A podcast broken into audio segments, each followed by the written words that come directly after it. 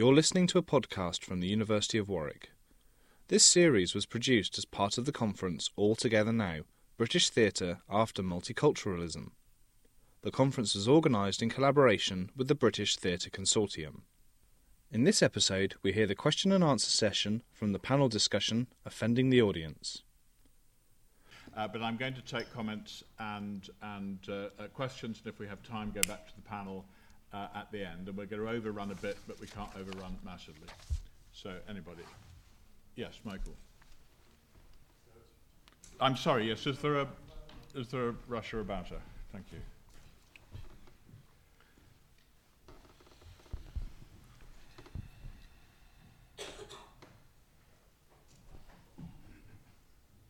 Thank you. Um, the fact of the matter is that the world is a much less diverse, a much less various place now than it used to be, in the sense that most of the world's religions, most of the world's religious practices, most of the world's languages, and probably following on from David's point, most of the world's sports mm. have been destroyed in the last couple of hundred years. And it's interesting and perhaps unsurprising that the forces that have destroyed the world's variousness, I speak of proselytizing religions, are the very forces that we are most likely to, to offend, you know? And, and I've come to the conclusion, I mean, I've, like, like you on the panel, I've never set out to offend anybody, but there's very few things I've written that somebody hasn't tried to ban or sue. And, and hmm. I've come to the conclusion that we might think that storytelling is the world's oldest profession, and we might think that storytelling is the way that society makes sense of itself to itself. But there's an awful lot of people who think that the very practice of storytelling is inherently offensive. Thank you. Yeah, at the back, uh, uh, on the right. sorry? Uh, I, am sorry, did I drag your microphone from your hand? It's coming back. um, I'll be swift. Um, I just think it's um, an interesting point that in a conference that started at a place of national narrative um, and bringing back multiculturalism, that we talk about giving offence without noting that that national narrative has extraordinary brutality um, that has been committed to people who are now within this country and also trying to make theatre talking about their own truths. And this is such a broad subject, I don't think we can do it in, in the 10 minutes we've got, but I think it's important for us to contextualize that when we think about the offence that communities take, the reasons for that, and also that there needs to be some reciprocity in this. So there needs to be, everybody needs to be able to create offence equally. And um, that does not necessarily exist. So I'm not going to try to sum all that up, but that's just something that I think has been missing from each of the fascinating panelists is that context from national narrative to where we are now in offence. Good. Um, and now give John Blackmore his microphone back. Hi. Um, some time ago, about 18 months ago, I mean, uh, there was an equity conference on censorship, uh, which is uh, accelerated by the Behzti scandal. There was a lot of discussion there about offence and when offence turns to harm and what the relationship between offence and harming is. And I'm just interested because we haven't heard anything about that and where, where the limits on offence where it turns into harming people and how you define harming people in that way. So I, I was just interested that this hasn't arisen today, but 18 months ago it was a kind of the centre of the debate. Yeah, I, th- I, think people did refer a bit to incitement, didn't they? I mean, to, to which is obviously the legal. I mean, the, the legal border is between, you know, if you incite somebody, your that speech is creating an action. But, uh, but, but, but I will ask people to come to come back. That action that. might not be harm, but I'm. Oh, no, no, no, of course. Anybody else? Yeah, sir, just behind. Um, there's quite a lot of points here that I could like. And actually, I'm sorry, I sorry. should have asked before, and now I'm interrupting you. Could, could people just remind us of their name because sure, there's different no problem. um, Hardy Shverk. There's quite a lot of points I want to respond to, and I didn't agree with everything that was said on the panel, but it was really interesting points that were made. But it's actually, this is not what I came into this session to talk about, but actually what was raised was um, in relation to Richard and Janet and Stuart's point was it was a political agenda sometimes that I attached to the troubles that are caused in order to shut down shows. Um, uh, I mean, the, I think there was the Whitechapel incident that really raised it for me when things were brought up uh, as misinformation in order to generate um, a population of people to cause whatever troubles. Um, but it really goes back to the Behzti incident because I remember I was, I was in Edinburgh, but I heard it on the news on the Saturday. The show there was the troubles at the rep. Um, the following week, a lot of people had jumped on the bandwagon, basically saying that the show should stay open until that. There was one particular individual in Birmingham who was saying that the show shouldn't be shut down, that it's our right to, you know, have the show put on until he had a direct phone call from the very people that were trying to shut the show down. Said, if you don't shut up, we'll, you know, cut your heart out and stick it down your throat. So the point is this: there's a lot of people who went, who who were part of these troubles. Because I, have had um, indirect conversations with these people as well. It was just um, there's a lot of people who were at these troubles who weren't, who'd never seen the show, and they had other agendas. Um, and they are from um, there's also territorial things that are going on.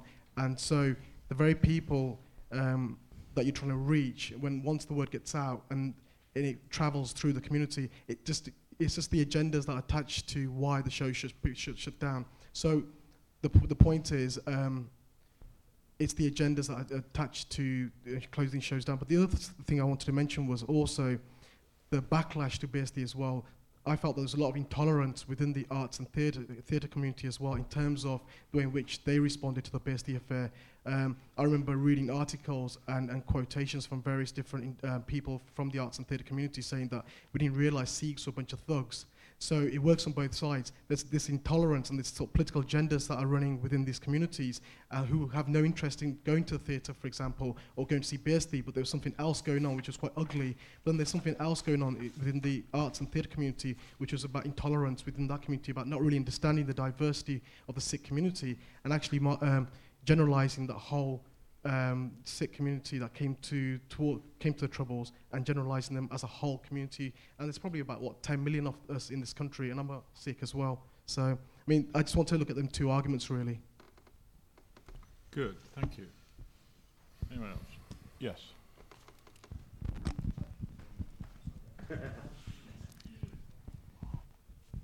Hi, I'm, I'm just interested in the fact that the, um, well, two things. One is that David said in some ways play should be more offensive, um, as if that somehow is more effective. But actually, the experiences we've seen here, sometimes the offensiveness means the play is less effective, and all the subtleties and nuances that might be there are somehow lost in the discussion and the actual events. And secondly, it's interesting how effective the people who take offence have been in terms of dealing with the issue. In some ways, I think they've got the upper hand that they actually, some of the, the player Behzti did, didn't go on. Um, you always have problems with uh, Jerry Springer. And so it's actually quite a, an interesting, uh, difficult area about how art is effective in an environment where offence is a common uh, response. Good, good point. Yes, Janelle. Two things that I wanted to um, tease out or contribute to the conversation. One, I think there's a good democratic discussion about what gives offense. This goes to our first speaker. Um, but that what gives offense is also worthy of being paid attention to. And I don't agree that it's only a, a kind of culture of victims that complains about offense. I think offense can be taken, offense is real.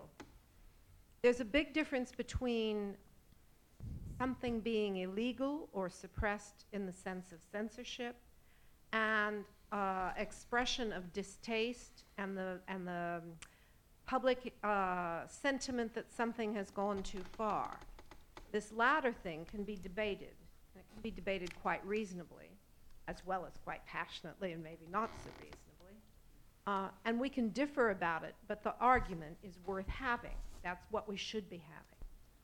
Often, it seems to me that the discussion about what is appropriate gets, gets called censorship or silencing. And that only happens sometimes. That only involves the law. that only involves certain kinds of violent intervention. I mean, I think we can make a distinguishing mark between those cases. And I think we have to, uh, for the reasons really that the first speaker brought forward about how democracies and diversities work when people disagree.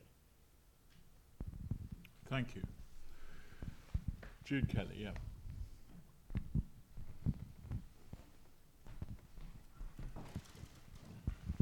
Hi. Um, th- this is not to disagree with anything that has been said, but it's really to start with your first point, David, about who owns the microphone, who holds the microphone. And it would not be difficult to understand that minority voices would see themselves as not holding any microphone or any framework in which to discuss theatre, because they're n- not usually on the inside of the discussion. And if they were to follow the style of what I would sometimes say was extreme bullying by theatre critics, of, say, Sarah Kane's Blasted, if you just took that as an example, or Edward Bond Saved, we have our own history of tyranny from people who hold a microphone, and extreme bullying, and people s- expressing real outrage and offence. I mean, Mark Rylance's Macbeth is another one, where the critics themselves arm themselves as a brigade and want something taken off. Now, of course, they'll say that's within the framework of the sort of the rules of engagement, which means it won't necessarily be taken off. We all understand that. But when you don't have a voice, it would be possible to say, well, we need to find a way of holding onto a microphone in order to make our point, our point forcibly. I don't argue that in order to justify anything about taking off Gurpreet's play or any of that, because I don't think that should have happened. But I just wonder whether we are misunderstanding the ability for our own society to oust something. Hmm. And, and we do that very regularly and very forcefully and very brutally. And somehow we're not recognizing that because we think, well, that's the way we do things. But viewed from an outsider's point of view, how do they grab, grab a microphone and bully equally effectively to get something off? Yeah. Anybody else? Right. Oh, I'm sorry. Yes. No. Hi. Um, for me, it's uh, I'm, I'm a very proud Yudo and and a Muslim as well. Um, but a lot of what people have, have here have done about about offending the audience, nobody has set out to offend. Um, I don't think kind of Behzti or Jerry Springer or, or Richard has set out to offend. So when you talk about um, kind of like the, the Muslim going out to write a play about kind of um, uh, kind of wanting to take over the world, to me, it'll you know if we go out causing to offend, that that will be a problem. But it, it will be no more offensive as if socialists and communists once say it would be really nice if we ran the world. The only difference is, is we're a, a culture and a community from outside, as non-European culture um, coming from outside. So I don't think it'll be offensive. You know, it's it's not really controversial. Everybody knows that everybody wants to dominate over everybody. So it's not really a, a controversial statement to say. It's about the, the intent and causing of offence, which, you know, in hearing these people speak today, they haven't set out to do that. And I don't think artists generally do. And that's all I wanted to say. Brilliant. Francis, I'm afraid that's the last one, and then I'll ask any of the panelists who want to come back, but I won't go along the line to, to do so. For me, there's something about context going on. I'll just say it very briefly. I was sitting in a, in a Jewish luncheon club. I am Jewish one day, having done some work with Jewish elders with a young Muslim worker who I got on very well with. In the middle of lunch, we were having a nice kosher lunch. He tried to convert me to Islam hmm. in the friendliest way and the kindliest way and the most caring way. It was as if we were not where we were, or we it was very strange and extraordinary. And in a way, I treasured the experience. I explained the English Revolution to him in return. And we ended in mutual, total incomprehension, but quite friendly. And so I, I think we, have to, we need to look at context and scale and all sorts of things. That's all. Thanks very much. Is anybody, would any of the panelists like to respond to I'd any like of that? Janet, Can I? and put your hand up. Janet Yeah, ah, right. So, Sorry. so a, a, a non-Guardian length couple of sentences. Okay, my first sentence is about holding the mic. Um, one of the points I did want to make that I didn't was that um, when, when we did Behzti at the Rep, only the Times came from the national press to critique it. Um, because, you know, running a theatre company, a touring theatre company, I can't tell you the struggle we have in trying to get the press to even come and look at our work. It's, it's like non-existent. It's like we do not exist. Nobody even wants to talk about it unless there's a riot. And then it's plastered all over the front pages, you know, um, I've had it time and time again. Um, so that, you know, we are invisible in that way within the community of theatre. And, and the other point I'd like to make, last night, unable to sleep as I am when I'm in a new bed for the first time, was watching late night television and it was the top, I don't know if anybody saw it here, the top comedy, 50 comedy films ever made. And um, number one, I don't know if you can all guess what it was, but it was The Life of Brian. And uh, I can remember when that first came out and the Ferrari that created over the fact, you know, the Archbishop of Canterbury was there saying that this film should not go out. It was banned in cinemas. I, I heard that it was banned in towns that didn't even have cinemas, which I thought was quite cool. Um, um, so, you know, I think we live in an era that is ever changing. The times in which we live change. And, you know, Behzti was a while ago. We are still talking about it. I think that's interesting. But I think, you know, there, there will be something else. And when we look back at this, you know, we will f- maybe feel differently about it. Those are the two points I'd like to make. Richard. Uh, yes, uh, just on, on that, Ayaan Hirsi Ali has called for a Muslim life of Brian. Did you know? Which I thought was quite interesting. Um, you know, the life of Iqbal. she thinks it'd be very healthy for the world if there was a life of Iqbal. We can imagine that, can't we? the life of Muhammad. Um, I wanted to say that uh, one of the great in the in the history of theatre, uh, John Millington Synge um, caused a, a riot at the Abbey Theatre um, for a play about um, the community of the Western Irish um, peasants, let's call them that, if you like. Um, and they hated it and they, they screamed the place down, largely because he was Anglo Protestant, middle class, whatever, um, commenting on that. And I, I, this came up in conversation last night, and I, I just thought, wouldn't it, what, it, what if he'd actually set out to offend, did something different? Well, what they were offended by was the suggestion that uh, Irish people swear and they're always on the edge of criminality. Uh, and that was w- what offended them. What if he'd actually done a play um, about Irish Catholic priests, um, uh, you know, uh, abusing, uh, sexually abusing the children, a hundred years ago, uh, and got that out in, in public? Yeah, they'd have burnt the abbey down, obviously, uh, at that, but there'd be a hundred years of young children that, um, you know, w- possibly would have been saved the abuse. I just want to say that. That's all. Thanks. Ken. Um, I think there are two different ways that um, that we've been talking about uh, the giving of offence, and we also recognise that the very notion of offence has actually changed quite dramatically over the past 10, 15, 20 years, um, and that's part of the problem. See, there are many ways one can disagree with, with, with, other people. You can say they're wrong, they can, uh, they're reactionary, you, you, they, they, what they say is outrageous. But what all those um, uh, dis- kinds of disagreements um, entails or, or embodies is the idea that you can have some kind of debate, dialogue uh, um, in relation to what is being said.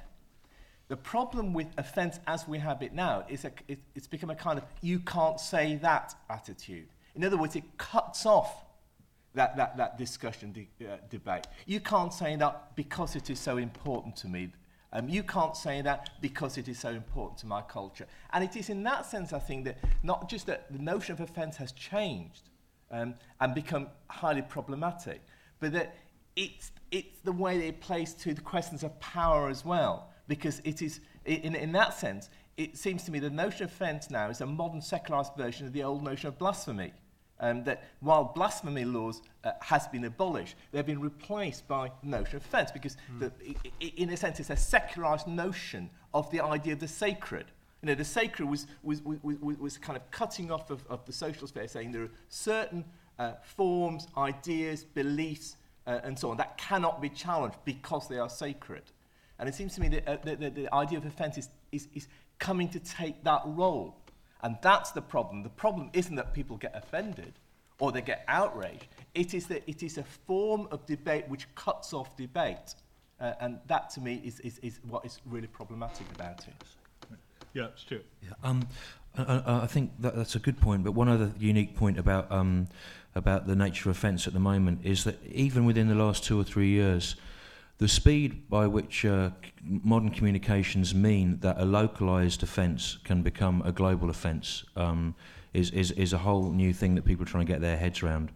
Um, there were 65,000 complaints about um, Jerry Springer the Opera, but the majority of them, when traced, were from um, from America, right, where it had never been on. It was not, and it hadn't ever been broadcast. It was not possible for anyone to have seen it. It was about networking between um, between Christian groups.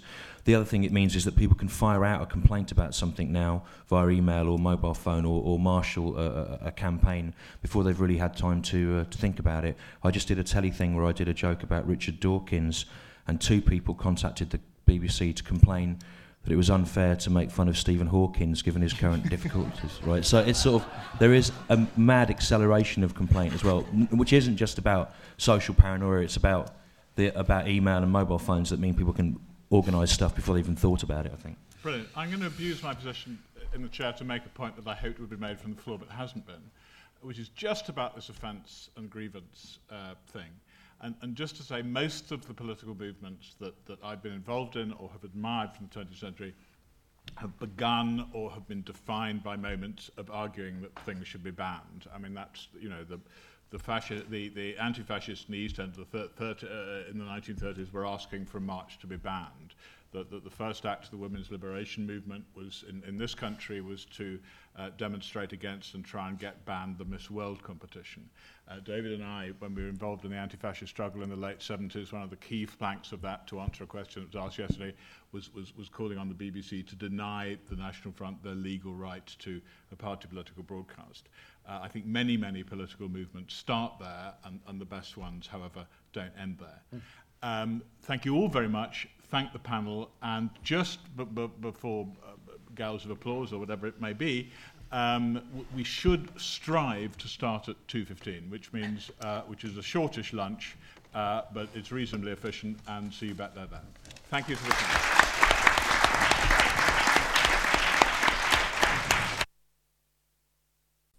This conference was supported by the School of Theatre Performance and Cultural Policy Studies at the University of Warwick, Warwick Arts Centre, the Humanities Research Centre at the University of Warwick, and the Department of Drama and Theatre at Royal Holloway.